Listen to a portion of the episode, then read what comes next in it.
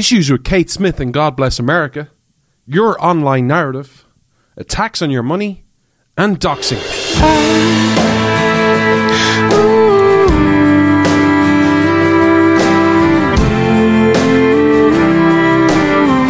I gotta make my way home.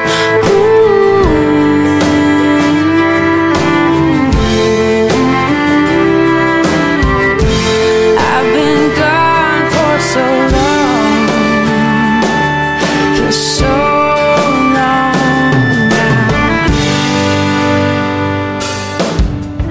This Irish man stands with America. This is Freedom's Disciple with Jonathan Dunn on the Blaze Radio Network.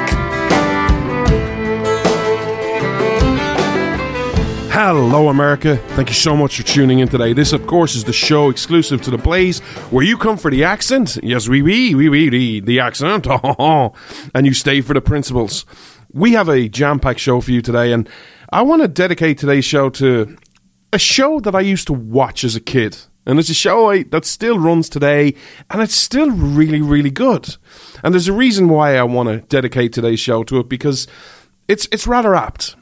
And that show is a show that is a cartoon, it's for kids, but it's still really good, if, even if you're like me in your thirties, or maybe older in your forties and fifties. That show's called Animaniacs. You ever watch Animaniacs? It's really good. Well, two of my favourite characters on that show were two little mouses called Pinky and the Brain. And they were kind of like me. They started a show the same way each and every time, the way I start. You know, hey, this is where you come for the accent, but you stay for the principles. They always had the same kind of opening monologue. It was one would look at each other and say, well, Brain, what are we going to do tonight? And then in a sinister voice, he would look at him and go, well, Pinky, the same thing we do every night. Try and take over the world. And then they'd have this, you know, adventure where they tried to take over the world. They had this devious plan of how they were going to get politicians or, or media or people to do something really bad so that they would be the tyrants that ruled over everyone. They would control the narrative. They controlled the media. Now, ultimately, because this is a cartoon and because it's for kids, they ultimately failed, and it was hilariously funny.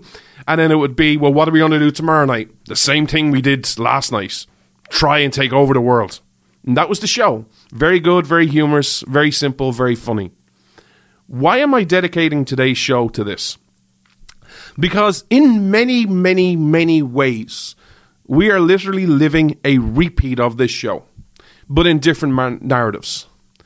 When you watch people, or when you listen to people in the media, when you listen to pundits, they literally are the same agenda time and time and time again. They have the same narrative. It does not change. It will never change. Because for it to change, you have to fundamentally be, number one, humble. But two, you have to understand and be self-questioning and kind of go, hey, was I, you know, you know, am I right on this? You know, did the facts back me up? And number three, then you have to be humble enough to go, hey, maybe I was wrong. I was wrong and, and mea culpa and say sorry. That is why you rarely see anybody in the media change the narrative. The, the narrative is a self-fulfilling prophecy of, I'm right, this is why I proved I'm right, and these are the facts. And even if the facts are not quite right, it's still a narrative. Now, people will hear this and kind of go, well, are you slamming everyone left and right? And saying, well, narratives are a bad thing? No. Narratives can be good, narratives can be bad. It doesn't not, a narrative is not what it is. It's the person that's behind the narrative. It's like a gun. Guns don't kill people. People kill people. It's how they are used. There's a narrative on everyone that you listen to. It may not be a clear narrative. It may not be an obvious narrative. They might not even know the narrative that they're peddling, but everyone does it. This show does it. This show has a very clear narrative, or I hope it is very clear. My sh- aim of this show is two narratives. One, talking to you about American principles and why America is an exceptional nation and different and unique. But secondly, the narrative of this show is is rather different to a lot of shows in that I don't tell you what to think. I question you. I give you the questions so that you can take this show, go do your own research, and then you can find out where you stand on the issues. That's the narrative. Narratives can be good. Narratives can be bad. But I want to talk to you about how narratives are viewed and how if you view things through the lenses of politics, if where you drew it, view it through the lens of people, of parties, of sides, you will be kind of, you know, maybe lit, misled astray. If you view it through principles, you will always end up on the same path. And I want to take a story, just to walk through this with you, a story that's been really big and really well discussed in your culture this week. And I want to take you through it, not from the, the principles of the thing, but just go through the different narratives and how you can come out with different endings to the story, depending on what narrative you're trying to peddle, regardless of what biases you have. That story is Kate Smith and God Bless America. That song, if you haven't heard the news, she used to sing a song, God Bless America. It was a lovely song. It was very, I loved it, because there was certain lines in it that really touched my heart and, and my story. And it also touched my heart for different reasons, which we'll come to in a few minutes. But it, it was uncovered that she sang some songs include with racist language. Now, the first narrative, if you want to just say it, and you just want to look at America and you want to go, you know what? America is this really bad nation. It's this really bad nation that you've never got over slaveries, that white people are all racist, they're bigots, they don't like people of color, and that if anyone is dared different, they want to destroy you, that they literally see you nothing more than a peasant, than a slave. If you view America through that lens, you will just go and hear this story and jump on the bandwagon. Your narrative is America sucks, America's racist. This Kate Smith, you see this, John, people like John, they love Kate Smith's God Bless America, but she sang this other song called That's What Darkies Are For. And you see, that just proves she was a racist. It proves people like John who like her are racist. It proves that it's so part of the American culture that America is this evil, racist nation.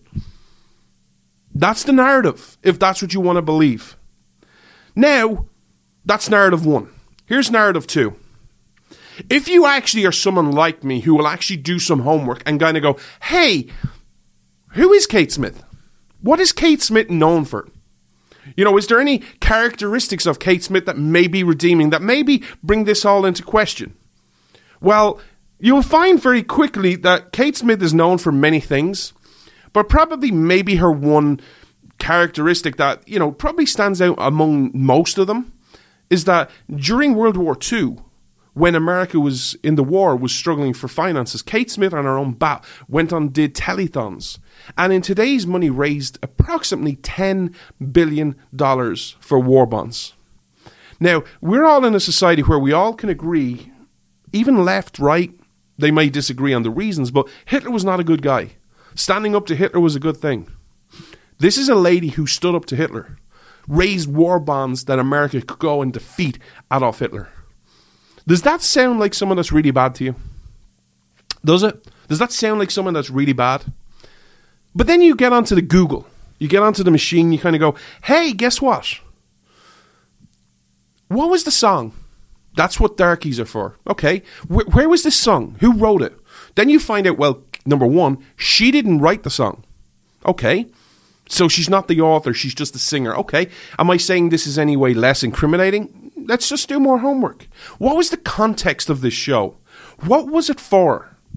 Well, then you do some more research and you find, well, this was performed on Broadway. Okay, normally Broadway up the north in, you know, New York isn't going to be really that type of attitude, you know. The, the, it, that would be more of a southern thing, potentially, if you want to go with the, the, the climate. You know, if you want to go with the whole stereotypes, well, north was good, south was bad. Not saying that's my opinion, that's saying the narrative. But then you go read the song. And you read the song and you're like, this is like unbelievable. This is like either the worst thing since sliced bread, or it's a parody, because it is that horrifically bad. And then you kind of look at where it was performed. It was performed on Broadway and it was performed in a show. And then you start reading and doing research about the show. Now, I know this takes time, but that's what you have to do. It takes time. You research it and you got to go, wow, this show that this song was sung in, this play, was mocking white supremacists. It is a parody. It is parroting the people who are white supremacists who literally think that because you have white skin, you are somehow more noble, more better than everyone else. And that literally you look at someone who is the exact same as you but does d- darker skin, well, all you can do, you know, you can't do anything. All you can do is pick cotton. Really? But let's go back to just asking ourselves one honest question about our culture. Let's say that, you know, John, she is an actor, an actress. She had a choice to sing this song. And that, that underlines some deep racism. That, you know, if you were really someone like you claim to be who's so anti-racism, you would never sing this song. Okay, let's just answer that point for a second. Again, let's go back to the, the bar, part of culture which we can all seemingly agree on, the vast majority of people. Hitler was not a good person, right? Everyone pretty much agrees on this. Well, I did a quick Google search. I got onto the interwebs. I went onto Google. And I just typed a question. Actors who played Adolf Hitler in movies. Turns out there's twenty-seven of them. And some of them are pretty big actors. There's Alec Guinness, who was big in Star Wars. There was Anthony Hopkins, who was like famous for Lord of uh, Silence of the Lambs. There was Sir Ian McKellen, who was like Gandalf in Lord of the Rings. What should we do to their careers? They played one of the what society says are one of the worst people to ever have lived. Should we destroy their careers? Should we say to them, you know what? You should have better judgment. You should not have wanted to play Hitler. You don't want to betray him. What's the question? What's the answer to that? What culture do you want to live in? So that's the second narrative, the fact-checking narrative. Here's the third narrative. If you do the fact-checking and you go through all that research and you now understand everything I've laid out, well, here's the third narrative. You see, John, this is why we are fighting the left. This is why the left are so dangerous. This is what people like you don't get with your whole love your enemy. Because this is what I get, by the way. See, this is P C culture gone wrong. They literally are betting on you not doing the research. Mm-hmm. I got it. But you can share that narrative. You can share that narrative and go, this is all liberals. It's only liberals have the problem. Okay. There's your third narrative. Your fourth narrative is to de- break yourselves into further into teams. Because there has been repercussions of this finding out that Kate Smith sang this song. And this is where it gets really complicated. And I'm going to make me the gimme pick here and say my teams versus other people's teams. You see, I could get on here and go, you see, this is the problem. People won't do their research. People won't do their homework. And the part of the problem with the culture is it's teams like the Philadelphia Flyers, the hockey team. Because, you see, they have a great relationship with Kate Smith, or did. Because in the seventies when they were playing in the Stanley Cup, they invited her in game six to sing God Bless America. And she sang. And they won the game and they won the Stanley Cup. They erected a statue to her. To show you how much of a relationship they had, you think of the sports icons that Philadelphia has statues to. Sylvester Stallone, obviously Rocky. Kate Smith, a couple of others. That's how much they appreciated her. That's how strong the roots were. And just because of one song, without the research been done, they literally said, you know what? Yeah, that's not who we were. That's not who we are. Take the statue, cover the statue, get rid of it. We have no longer anything to do with Kate Smith. Now, you see, I could get on here and share my narrative and go, well, you see, that's Philadelphia for you. Liberal bastion of Philadelphia, baby. That's what you expect. Philly, bunch of, you know, bunch of liberals, bunch of Democrats. You know, all they want to do is share their narrative. There's your fourth narrative. But the fifth narrative, when it comes to teams, will make me uncomfortable. It won't make me personally uncomfortable because I'm going to talk about it. But in when you have a team jersey and politics, you may have to question your own side. Because the fifth narrative is the Flyers aren't the only team to throw Kate Smith under the bus. This one's close to home for me. The New York Yankees have also done the same thing. You see, the New York Yankees have a relationship with Kate Smith and her family, even though she's not around anymore. And that relationship started after nine eleven. That relationship started post nine eleven and continued started a tradition. That in the seventh inning stretch, in the seventh inning stretch, they would play Kate Smith's rendition of God Bless America. I've been to Yankee Stadium. As someone who loves the Yankees, and they are my team, even though y'all hate it, that's just the way it is. They are my team. They are my. I wear pinstripes proudly. They are wrong for doing what they did, because that tradition goes back a long time. That tradition and the way they did everything about it, where they had the old record, you know, it wasn't the best sounding, like it wasn't modern day playing of it. It was, you know, you kind of had the little, you know, record little tinges in the song. If you've listened to a record, you know what I'm saying. And it was an amazing feeling. As someone who's been to Yankee Stadium and, and actually stood for that song, it's amazing. I love that song so much. But the Yankees have done the same thing. The Yankees have abandoned her. They're stopped, they have stopped playing God Bless America and Kate Smith's rendition of it in the seventh inning stretch. So there's your five narratives. Depending on what agenda you have, depending on what narrative you're trying to portray, will ultimately depend on what narrative you share. Because it would be very easy for me as someone, if I was playing team jerseys, to hear this story, get all outraged by it, and then see the New York Yankees do it, and then kind of go, yeah, I'm going to leave that story. I'm not criticizing my team. I'm not criticizing someone I love. I'm just going to ignore that story. How many times do you see that in the media on both sides of the aisle? Here's the questions you have to ask yourself. What society do you want to live in? Do you want to live in a society where, good or bad, you automatically think your narrative is right?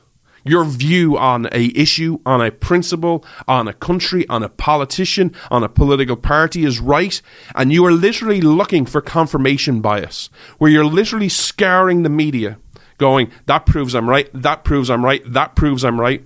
Well, this might ask you some tough questions. I'm not, I'm not reading that. I'm not listening to that. Or do you want truth to be your guide? Do you want reason and logic to be your guide? And let the chips fall where they may. Where you may be put in a point where you find something that doesn't support your theory. It doesn't support your narrative. Our friends on the left are great at this. You look at climate change. Climate is changing. Oh my God, we're all going to die. Well, the climate is warming. The climate's cooling. There's ice caps. The ice caps are melting. Oh, there's too many polar bears. Oh, there's not enough polar bears. Oh, there's too many polar bears. It's all boiled down to climate change. It's global warming. It's global cooling. It's climate change. It's climate chaos. We have five hundred days to save the planet. We have twelve years till the planet ends. The narrative is the same. ninety-nine percent of scientists that we support say it's climate change is real. You'll see all this. It's all confirmation bias. You literally have this in your politics, where literally both parties and both people running are marmite. The Republican Party are either great or they suck. The same with the Democratic Party. The same with Donald Trump. You're going to start seeing this now in the twenty twenty election, because you have all these candidates running around saying, hey, they're the best. And you're going to have media outlets saying, hey, they suck or they're awesome. Because I have my candidate. My candidate's Trump. My candidate's Biden. My candidate's Bernie. My candidate's Harris. My candidate's someone else. And everything they do will look for confirmation bias. Again, agendas don't necessarily have to be bad. Agenda is bad or good by the person who's using it and who's following it. Ultimately, your job is to suss out the people you listen to and ask yourself, what is their agenda? What is the narrative they're trying to feel? Because right now, the narrative in so many places on both sides of the aisle is you have to think a certain way. You have to hate the other side. They're the problem. We're noble. They're not. Get them. You have to ask yourself, is that true? What narratives? And what narratives do I want to pursue?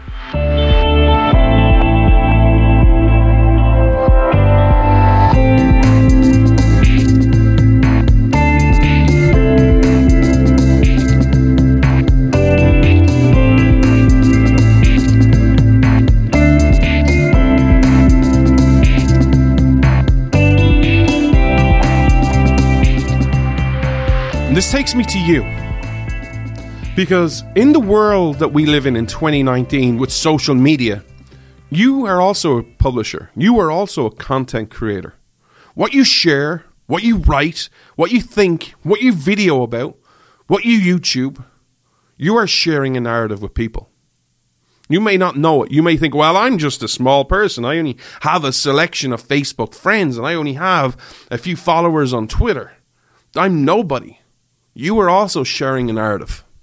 What you share, what you talk to people about, what you're interested in. And it can, again, these doesn't necessarily, I know when people think, hear this, when I've said this to people in the past, they always go, well, you know, narratives are always bad, right? You know, you're, you're trying to, you know, you're trying to process everything you're sharing. You're trying to, it's not real. It's not organic. It's, it's fake. You're only sharing what you want to. Look, even if you're just, you know, on Facebook and you're one of these people who, you know, shares loads of cat pictures and loads of pictures with your kids and, or maybe just playing loads of games, I don't know, Candy Crush or whatever y'all do. Again, I, I don't know. So, you know, hey, you got a new level, you got to a new level. You're just, you're sharing a narrative with the world. You really like Candy Crush or whatever the, the, the that, I think that's a couple of years ago, maybe whatever modern day game is now. You know, whatever it is, you're sharing a narrative. If you're sharing a narrative with just your family, you know, you're sharing pictures, you know, you're going to the gym, you're working out, you're sharing a narrative of, hey, I'm self-improving, I'm not happy with myself, I want to be better, I want to be stronger, I want to be fitter, I want to be better looking. Whatever the narrative is, we're all doing it. We're all sharing a story with the world. But I want to ask you a question when it comes to your politics. Because right now you're gearing up for twenty twenty. And thank God Joe Biden heard the call of the world. That all the world leaders like, please, Joe, run, please, please, please, please. We need you to save our world. We need you to be the savior of the world. I know you're old, and I know you've served, and I know they're going to say really bad things about you. But, Joe, we need you. And Joe, because Joe is so kind and humble and not self-serving and not motivated by the power and the lust of the presidency, he actually is running. He's running for president in twenty twenty because, yeah! For those that aren't listening, that is dripped in sarcasm. But you are literally at the point where there's twenty candidates now in the Democratic Party running. And you're going to have the build-up to all them candidates saying what they're going to do for you.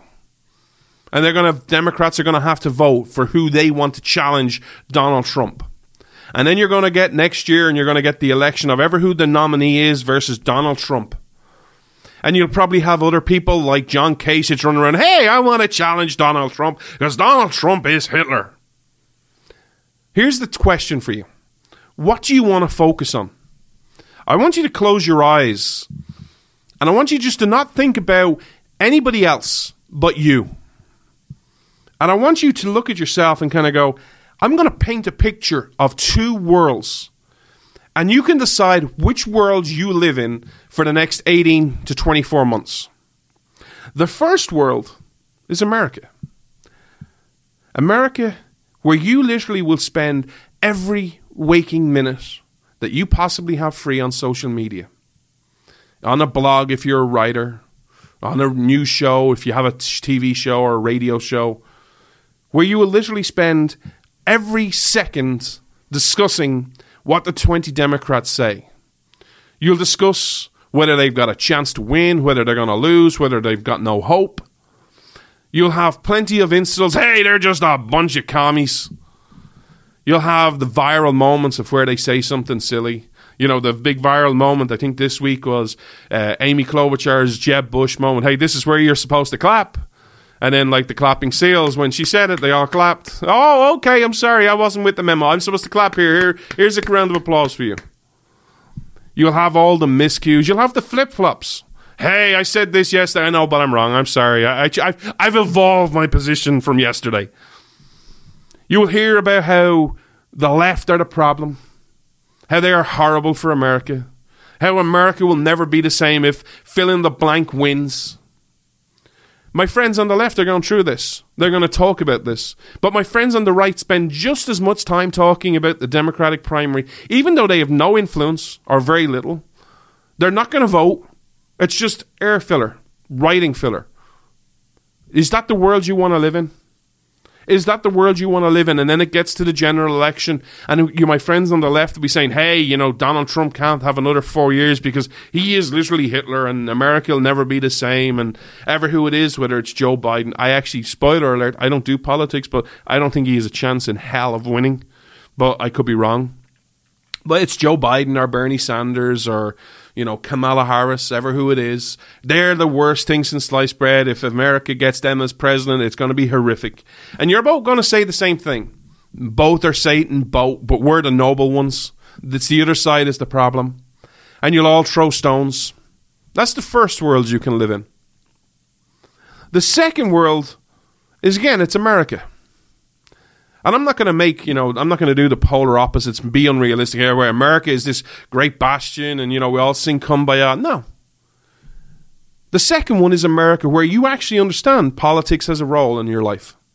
Who you vote for is important. Whether you vote is important. It's an ultimately, as a Christian, I say this, it's a decision that, you know, you will go down in the book of life for whether you've, how you voted. Or if you voted, maybe you have to abstain. Maybe you cannot morally put your name beside any of those candidates. And I know people don't like when I say this, but I can understand why you say that. I live in a country where I can't vote for anyone. My last five votes have been Mickey Mouse, Minnie Mouse, Donald Duck, Daffy Duck, and Jesus, I think. I'm not sure about Daffy Duck. Oh no, Pluto was the other one. Mickey Mouse, Minnie Mouse, Donald Duck, Pluto, and Jesus. They're my last five votes. Because for me, I won't put my name beside anyone that I believe is horrifically wrong. Not even closely wrong, but horrifically wrong in politics. I We have elections over here right now. We have uh, elections, three elections. One, for people to run in Europe. Two, for people to run in the local council. And third one is a referendum on divorce. I'm looking at all these and kind of going, yeah, I can't, I can't, I can't put my name beside any of you because we are so far apart. If that's you, then that's your decision. No one else is going to be responsible for that vote or lack of vote than you. And you will be held responsible for your vote or lack of vote in heaven with God. And if you can sleep with yourself at night, then that's up to you. But politics does play a part. And yes, the twenty twenty election for president is important. It has a role to play. But how about this? The second world is where you actually, instead of doing insults and viral moments and talking about the Democratic Party or the Republican Party, how about we actually spend time discussing principles? How about, when was the last time you heard some people discuss these? How about you had people for the next eighteen months talk about why America is an exceptional nation? How about that? How about, um, how amazing would that be? Regardless of what side you're on, what do you actually like about America? How about you actually discussed a different issue or a different principle each day or each week or each month about why the Constitution, you know, the book, the book that you support, you know, when you put your hand on the Bible and say, I will pledge to defend, protect, preserve, defend and protect the Constitution of the United States. Sorry, I butchered that. I've never taken the oath of office and I never will. But how about that? How about you discuss something like the Bill of Rights? How about you discuss something like the Declaration of Independence? Okay, John, we'll do that. And but what are we going to do for eighteen months? Okay, well, how about you discuss the Federalist, Anti-Federalist papers? Not who the writers were, but the actual topics. How about we have those discussions? Or if you want a really radical idea, because I have my... And this is more for my friends on the right. Because I love my friends on the right. I really do. But you all go around, well, America is a Judeo-Christian nation. Okay. How about talking about the principles of Jesus? How about talking about the principles your nation was founded on? How your two icons are not Donald Trump or Barack Obama or Ronald Reagan or Calvin Coolidge or John F. Kennedy or even George Washington. The two icons America was built on were Jesus and Moses. How about talking about them? And I don't mean talk about them in their narratives of, hey, well, you know, Donald Trump is God's calling. You know, God wants Donald Trump. No, talk about the actual principles. Talk about the principles of what they promoted. How about we do that? Because you see, here's the truth. You have a role to play in this world. It may be a small role, it may be a large role. You may be a someone like me who, you know, writes or is a talker. You may be someone who has a couple of friends on social media. You may be someone who just talks politics at the dining room table. Or you may be someone more important than all of us. You may be the next great conservative or libertarian icon who's actually going to be a conserv- a constitutionalist, who's going to run for Congress, run for Senate, maybe even run for president. You may be one of those people. Depending on what level you're at, the answer's still the same. Your words, your actions, and your deeds decide the world you want to live in. Because those two Americas that I painted for you are realistic. Everyone else may go a certain direction, but America is built on the principle of the individual. You don't have to be like everyone else. You do not have to conform. Just because everyone else may answer those two words and say, you know what? I'm going to look at everyone that's the problem. I'm going to do what everyone else does. I'm going to look at the enemy and point and say, they're the problem. I'm never going to spend time talking about myself. I'm never going to spend time talking about principles. I'm never going to talk about philosophy or history or economics. I'm just going to say the left are the problem. And I'm going to point my virtuous finger at them and say, get them. The whole world may say that. But America is built on that premise that, you know what, just because the rest of the world does it, does not mean you have to go along with them. That you are a free person, that you will be judged on the content of your character, not your party, not anything else, you, you and your heart, your words, your actions, and your deeds. If you believe the second answer makes America a better place, then you have to start it. And then people will join you. Because the frustrating thing for me as an outsider, as someone who loves your country, is so many people want to make everything and the saviors about one person. Hey, if we just get Donald Trump in twenty twenty, America's problems will go away. Hey, if we just get so-and-so, my senator, my congressperson, that is what will solve America. Here's the truth. Because right now, everything is about teams. Everything is not about principles. You're seeing this over and over and over again. What future do you want to build? What future do you want to give to your kids and your grandkids? What example do you want to set for them? Do you want to go along with the party lines? Or do you want to be for truth? Do you want to be for logic? Do you want to be for reason? Are you going to be a voice that says, I will call out my own side even when they're wrong? Because here's where I want to take a sidebar for a second. And I don't want to name names, but you'll know them if you've been following the news. There have been politicians from both sides of the aisle who this week have had the audacity to say the V A is not broken. Shame on you. You see, here's the truth. I won't play sides. I salute your military. I salute the men and women who serve your nation. Because I believe, even through its pitfalls, even through its badness, even through its problems, because you're not perfect, that your men and women have done more to promote freedom and have risked their asses for that freedom. They have gone to, to, if I may quote your president, shitholes around the nation. They have been shot at, they have been bombed, they have been called all types of names, they've been spit at by your own people. They do it not for money, not for fame, but because they are called to do it and they want to serve. And then your government, in your people's name, have given them a contract that says, if anything is wrong with you, we will help you. That system has never done that.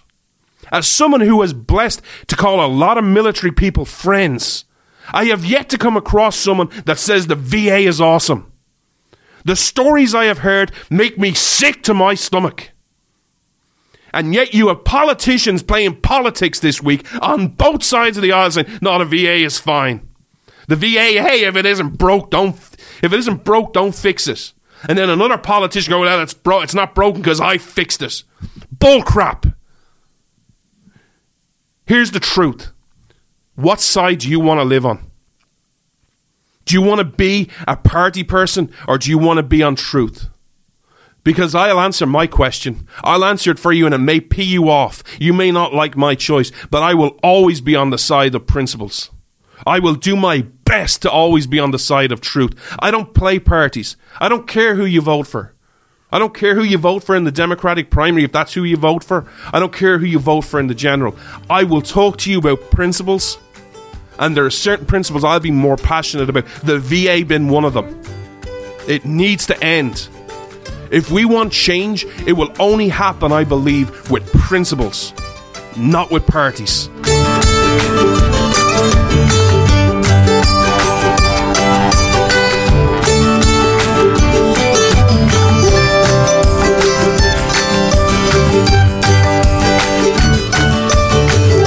If I set you off or I annoyed you or you didn't like what I said, you know, get in c- contact with me on social media. I love engagement with you publicly or privately. On Twitter, Freedom Disciple. On Facebook, Jonathan Dunn fifty-eight.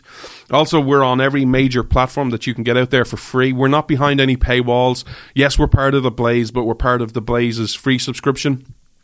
If this show releases every Saturday morning around twelve noon Eastern, we're on SoundCloud, iTunes, iHeartRadio, Stitcher, Omni F M, Spotify, Castbox, um, you name it, we're there. Please subscribe. Also, if you listen on platform like YouTube, or sorry, not YouTube, iTunes, please leave a rating and review. It helps the algorithm so new people can find the show, and, and share it with your family and your friends. I want to talk to you about money because I want to give you another visualization. I want you to do, if you're a guy, I want you to reach into your back pocket and I want you to take your wallet out. If you're a girl, I want you to go to your purse and I want you to get your wallet. And I actually want you to do this because I'm going to do it with you, except mine might be a bit more depressing. And I want you to open up your wallet. And if you're like me, a bit more frugal, I want you to blow the cobwebs off because that's important. You know, because my wallet doesn't get open very often. That's because there's nothing in it. Oh, I have money. I have five euros. But I want you to take that, whatever money you have out. I'm taking out my five euro note. If you've got a dollar, a ten dollar bill, a twenty dollar bill, or if you're one of those millionaires and billionaires and you have a fifty dollar bill or even more, take that out. I want you to look at it. Now, obviously, I can't do it with your currency. I've got a five euro note, which is about six bucks. I want you to look at it. I want you to ask yourself some questions. Right now, who's in possession of that money? I want you to ask yourself, is it yours? Is this yours unconditionally? Did you earn it? How did you get it? And is it up to you how you can spend it? The reason I ask you these questions is because I want you to reflect on money. Because right now, money is under attack by both sides of the aisle. Yes, both sides of the aisle. You see, I'm one of those controversial people who actually believes, hey, if you go out and get a job and you earn money, ever how much it is, whether it's one hundred dollars or a million dollars, I don't care. The amount is irrelevant. The amount is just different. The principle is the same. That you have a right to earn money and you have a right to keep the fruits of your labor. Now, unless you're like beating people up and robbing people, you know, if you're earning a job or if you're a job creator or you're an, an entrepreneur, whatever it is, if you earn money, you can get to keep it. It's a simple principle that your job of government, yes, you have to pay some taxes, and this is not a, a, a monologue about taxes, but it's about money. You have a right to keep as much of that money as you earn because you earned it. The government didn't earn it. I didn't earn the money that's in your pocket. You did. You earned it by doing a pro- offering a product or a service, and in return, people offered you money. Simple. But right now, money is under attack. Money is under attack because everyone is saying, you didn't earn it. You're seeing this with attacks from socialism. You're seeing this, hey, guess what? You didn't earn that. We need to take more of your money. You're seeing this with Republicans in certain states going, yeah, I don't believe in tax cuts. I don't think we need any more tax cuts.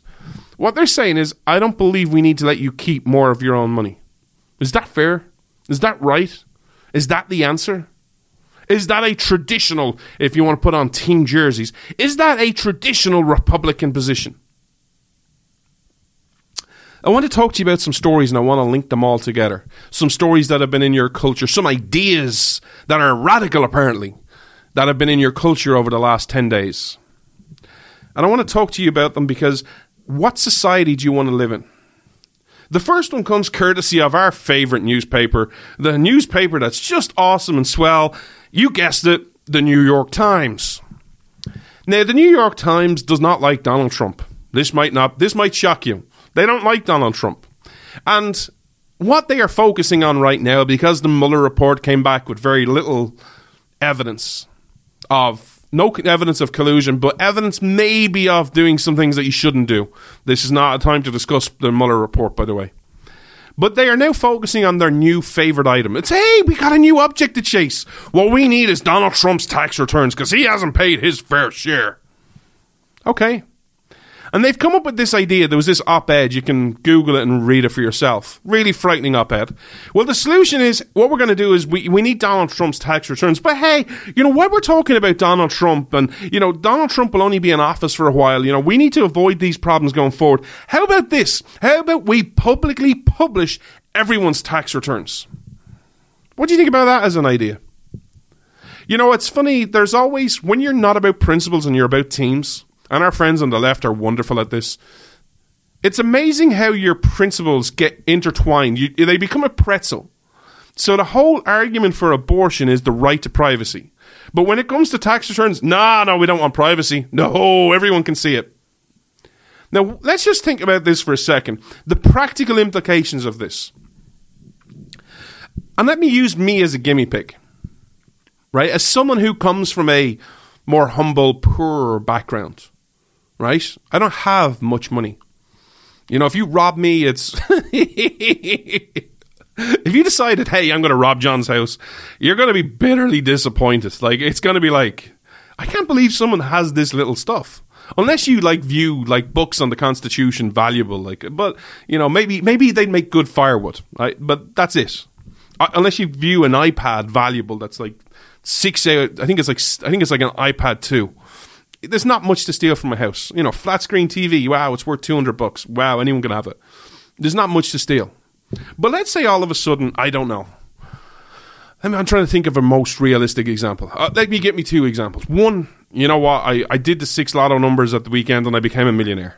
Or all of a sudden, I decided I'm going to throw every bit of money I have in Bitcoin. And Bitcoin like went up by one thousand percent in one day. And I had a million dollars. Now, imagine me from my background and having to declare that income.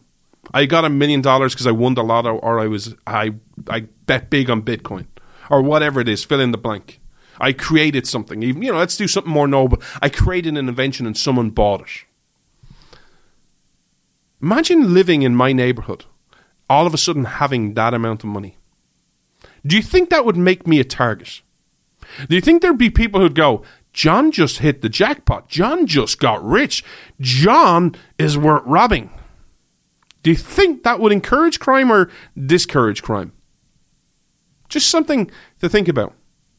Or how about you have a situation where, oh, I don't know, you have, you're declaring a load of medical expenses because you got tax write-offs. Let's say you have a, an issue that isn't visibly obvious to someone. It's not a visible disability. But maybe, you know, you're more depressive or something. And you're spending a lot of money on shrinks. You've seen something horrific. And then you're declaring all that income that you've spent on doctors. Do you think that people would dig and kind of go, why are you t- writing all these tax write-offs? Well, what are you doing? What's wrong with you? Why are you spending so much money on the doctors? And then they find something else out about you. Do you have a right to privacy? This all boils down to one fundamental question. Again, take that money out. Ever how much you earn, whatever dollar bill you're looking at, is that yours? Do, do I have a right to know what's in your wallet? Do I have a right to know what's in your bank account? If you own assets like Bitcoin or gold or stocks or bonds, do I have a right to say how much you have? Do you have a right to be secure in your papers and your person? Yes, I'm quoting the Constitution. Do you have that right? Does anyone have that right? I will always ask the question, even to the most closest to you. Does your mother have that right to know how much money you have in savings? Like if your mother came up to you or your father came up to you going, hey, son or daughter, how much money do you have in savings right now? Do they have the right to know? Now, you may be comfortable. You may have a really great relationship with your parents going, well, I have, you know, I have my emer- break in case of emergency fund of ten thousand dollars. Okay. Or you may be like, mm, I don't want to tell you because you might ask me for money.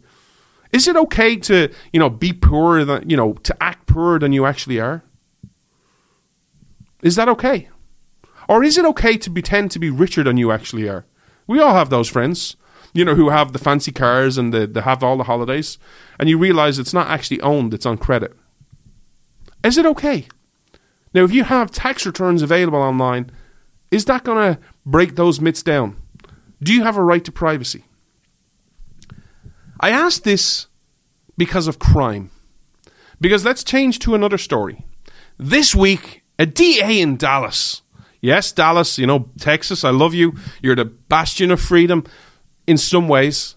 But you have serious issues in your own house that you need to deal with. The Dallas D A has come out with a new revolutionary, brilliant policy because we have to end mass incarceration. And what they've decided is, and I quote, low-level crime won't be prosecuted. Including in those low-level crimes is theft of under seven hundred fifty dollars if you, and I quote, need it. Now let me ask you a question to link it in with the first question, with the first story from the New York Times. If you can target someone for seven hundred fifty dollars and you know their tax returns, is crime going to go up or is crime going to go down? If I can look at your tax returns and kind of go, okay, I'm on this street. Number two, I, got, I saw your tax returns. Yeah, you got nothing. But number four, you earn above the minimum wage. You earn like fifty thousand dollars a year. You're rich. I'm going to target you. And number ten, they have a really good job. He works, she works. They have no real kids anymore. And they earn jointly over one hundred twenty-five thousand dollars. Which houses am I going to rob? Or if I see number house number one is like on minimum wage. Which house am I going to rob if I see your tax returns online? And literally I have to, in Dallas, decide if I just rob under seven hundred fifty dollars and I can prove I need it, I'm not going to be prosecuted. Now, the key word in this statement is if you need it. Need it is not a principle. Need it is, a, is not even emotion. Anyone can need anything. Let me give you an example, and I'll use me as a gimme pick. I could rob you, and I could rob your Xbox and all your games once it's under seven hundred fifty dollars. I could claim I need it. I could sit here and go, you know what? I'm having a really tough time right now. I have a shoulder injury. I can't work. I'm bored. I'm sitting at home. I can't. Re- I'm on steroids. I'm on painkillers. My brain's a bit fuzzy. I have nothing to do, and I don't have an Xbox. I don't even have any PlayStation. I don't have anything. I'm bored. I needed the Xbox. That's why I robbed it. I just look. I was going to give it back in a couple of weeks when I got better, but I'm bored. Does you do you own that Xbox? Do I have a right to it? Do I have a fundamental right to it? Or how about something more serious? Because the liberals will pull on the heartstrings going, well, look, if you know, if you just needed the food, okay. If I am starving, and I am starving, and I am literally close to death, I know, I know that's hard to visualize because you're thinking me and you're kind of going, John, you've got a long ass way to get to starving. I know, but picture someone else. And I'm starving. And I rob you for, and let's say I just take stuff. I don't take any money. All I take is a loaf of bread and some milk and some meat from your fridge and some cheese and some jam. And I feed myself. Do I have a right to take it? Do I have a right to steal from you, even if I can prove that I was going to die in the next hour? Do I have a right? Do I have a right to your stuff? Honest question. Because right now, money is under attack on both sides. No one is defending saying, if it's yours, you own it. And that you shouldn't steal from people. How many Republicans are making this case? Hey, don't steal people's stuff. And yes, that includes the government on taxation. How many people make this case? But the third story is, and this is where it kind of comes full circle. Elizabeth Warren this week, because she's running for president, came up with this revolutionary, never-heard-of idea before. It has been tried, it's been failed, it's gone on many socialist bastions around the world, called free college. Because apparently there's an epidemic in America, and that's student loan debt. Now, there are many topics that we can cover and principles on this, but just on the fundamental principle of just covering it quickly. If you went to college and you have debt, Number one, honestly, I actually feel sorry for you because you've believed a narrative that may be true, but in a lot of cases is not true. That you have to make something of your life, you need a college degree. You look at all the trade jobs that are in America right now. People like Mike Rowe doing amazing work that can get you a trade and can get you a high-paying job. But people don't want that. People want the degrees. You know, they don't want to get their hands dirty. They don't want to do manual work. They want the manis and the pedis. They want their eyebrows perfect. They want the hair in every perfect place. And they want those office jobs. Am I saying that's wrong? No, because people have freedoms. But if you decide to go to college and to take out enormous amounts of student debt because you say, not only do I need a degree, but I need a degree from this college, and you make that loan and you sign those papers, whose responsibility is it? Is that your responsibility? Do you own that debt or do I own it? Even though I have never went to, I may have never went to college. I may have never done anything. I went to trade school. I now have a big paying job. I work on an oil rig in South Dakota and I earn seventy-five thousand dollars. And you went to college because your job, you wouldn't dare do my job, but now you want me to pay for your college degree? Is that fair? That money, that dollar bill that you took out, the one dollar bill, the five dollar bill, the ten dollar bill, whatever it is, should you be asked to give that to someone else to pay off their student loans that you might not have had? Or if you went to college, if you believe that myth and you went, you know what, I want to have the best degree. Okay, cool.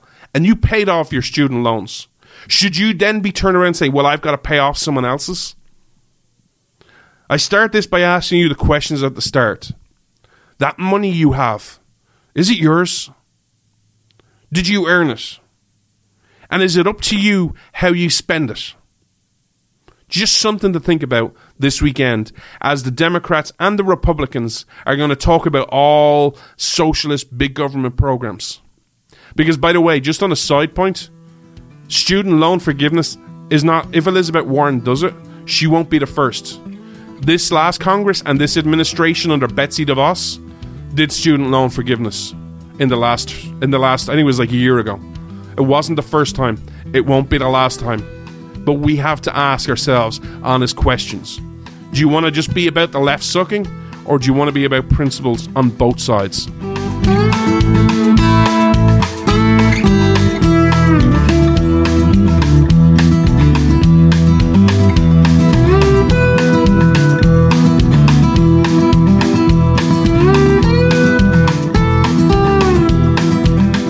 I want to finish up today by just asking you a personal favor.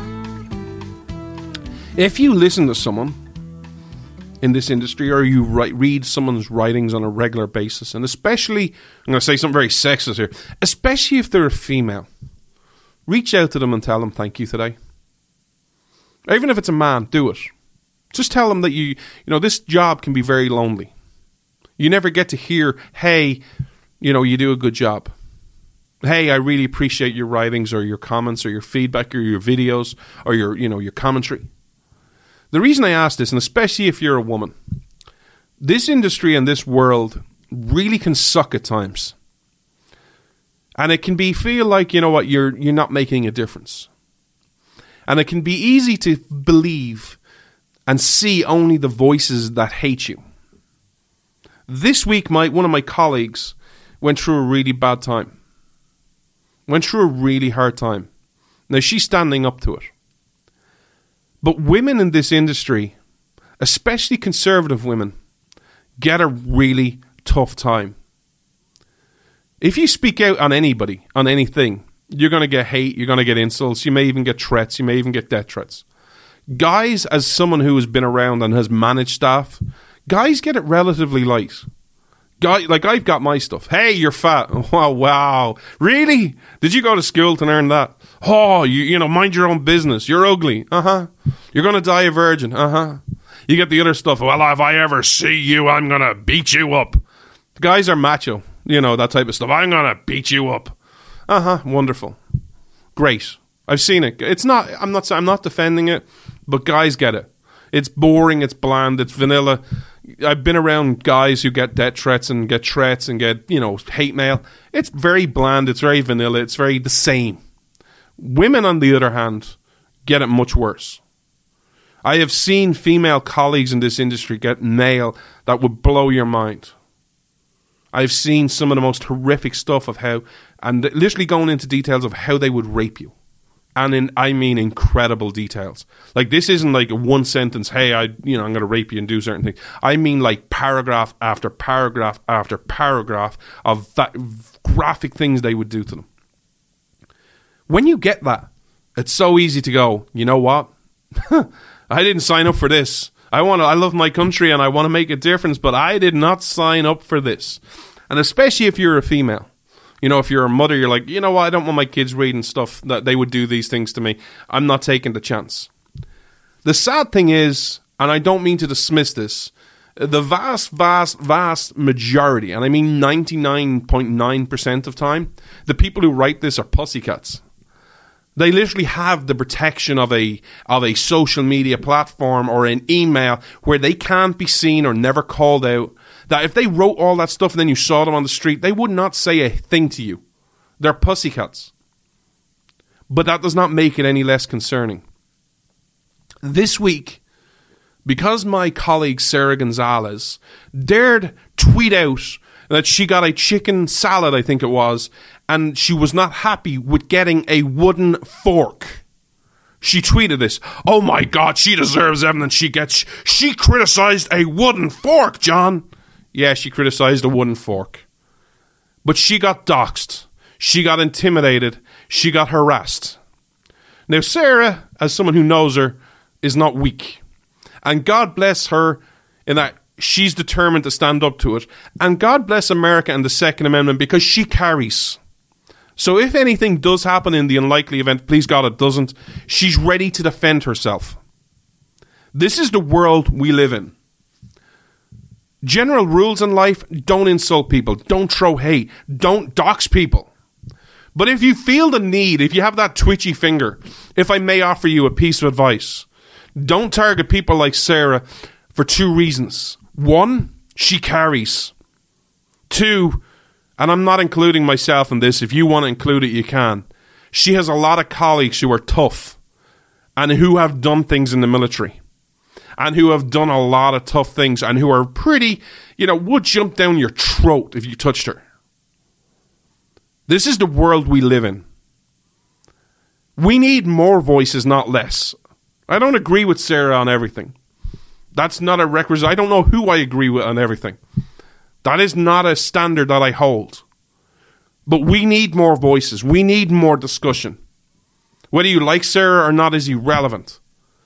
People like Sarah or anybody should not be threatened, should not be insulted, should certainly not be doxxed because you dare have a different of opinion.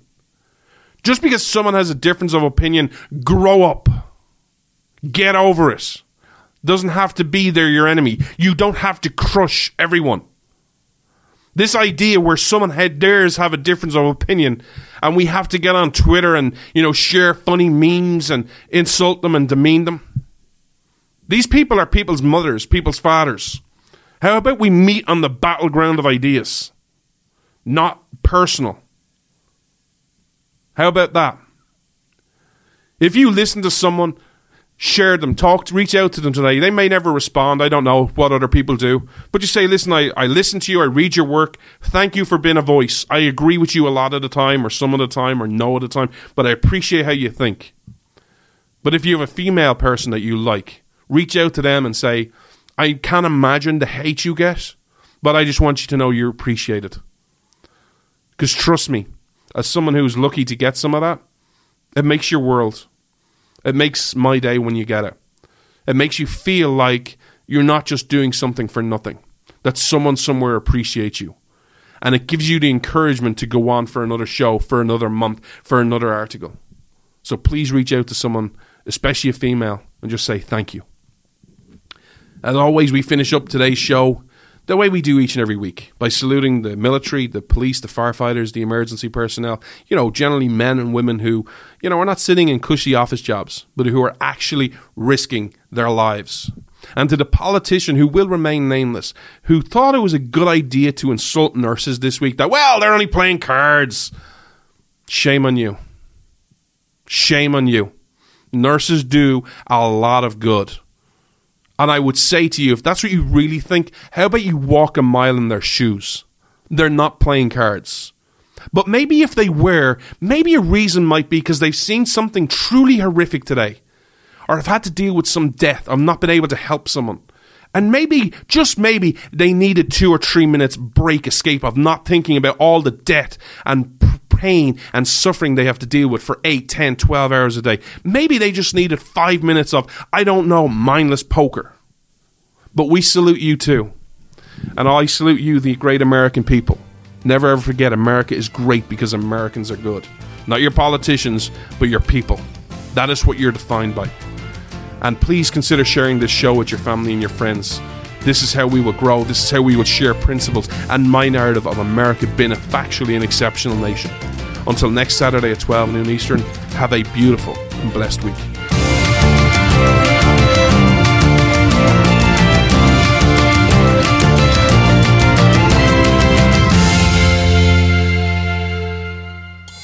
Freedom versus freebies. This is Freedom's Disciple with Jonathan Dunn on the Blaze Radio Network.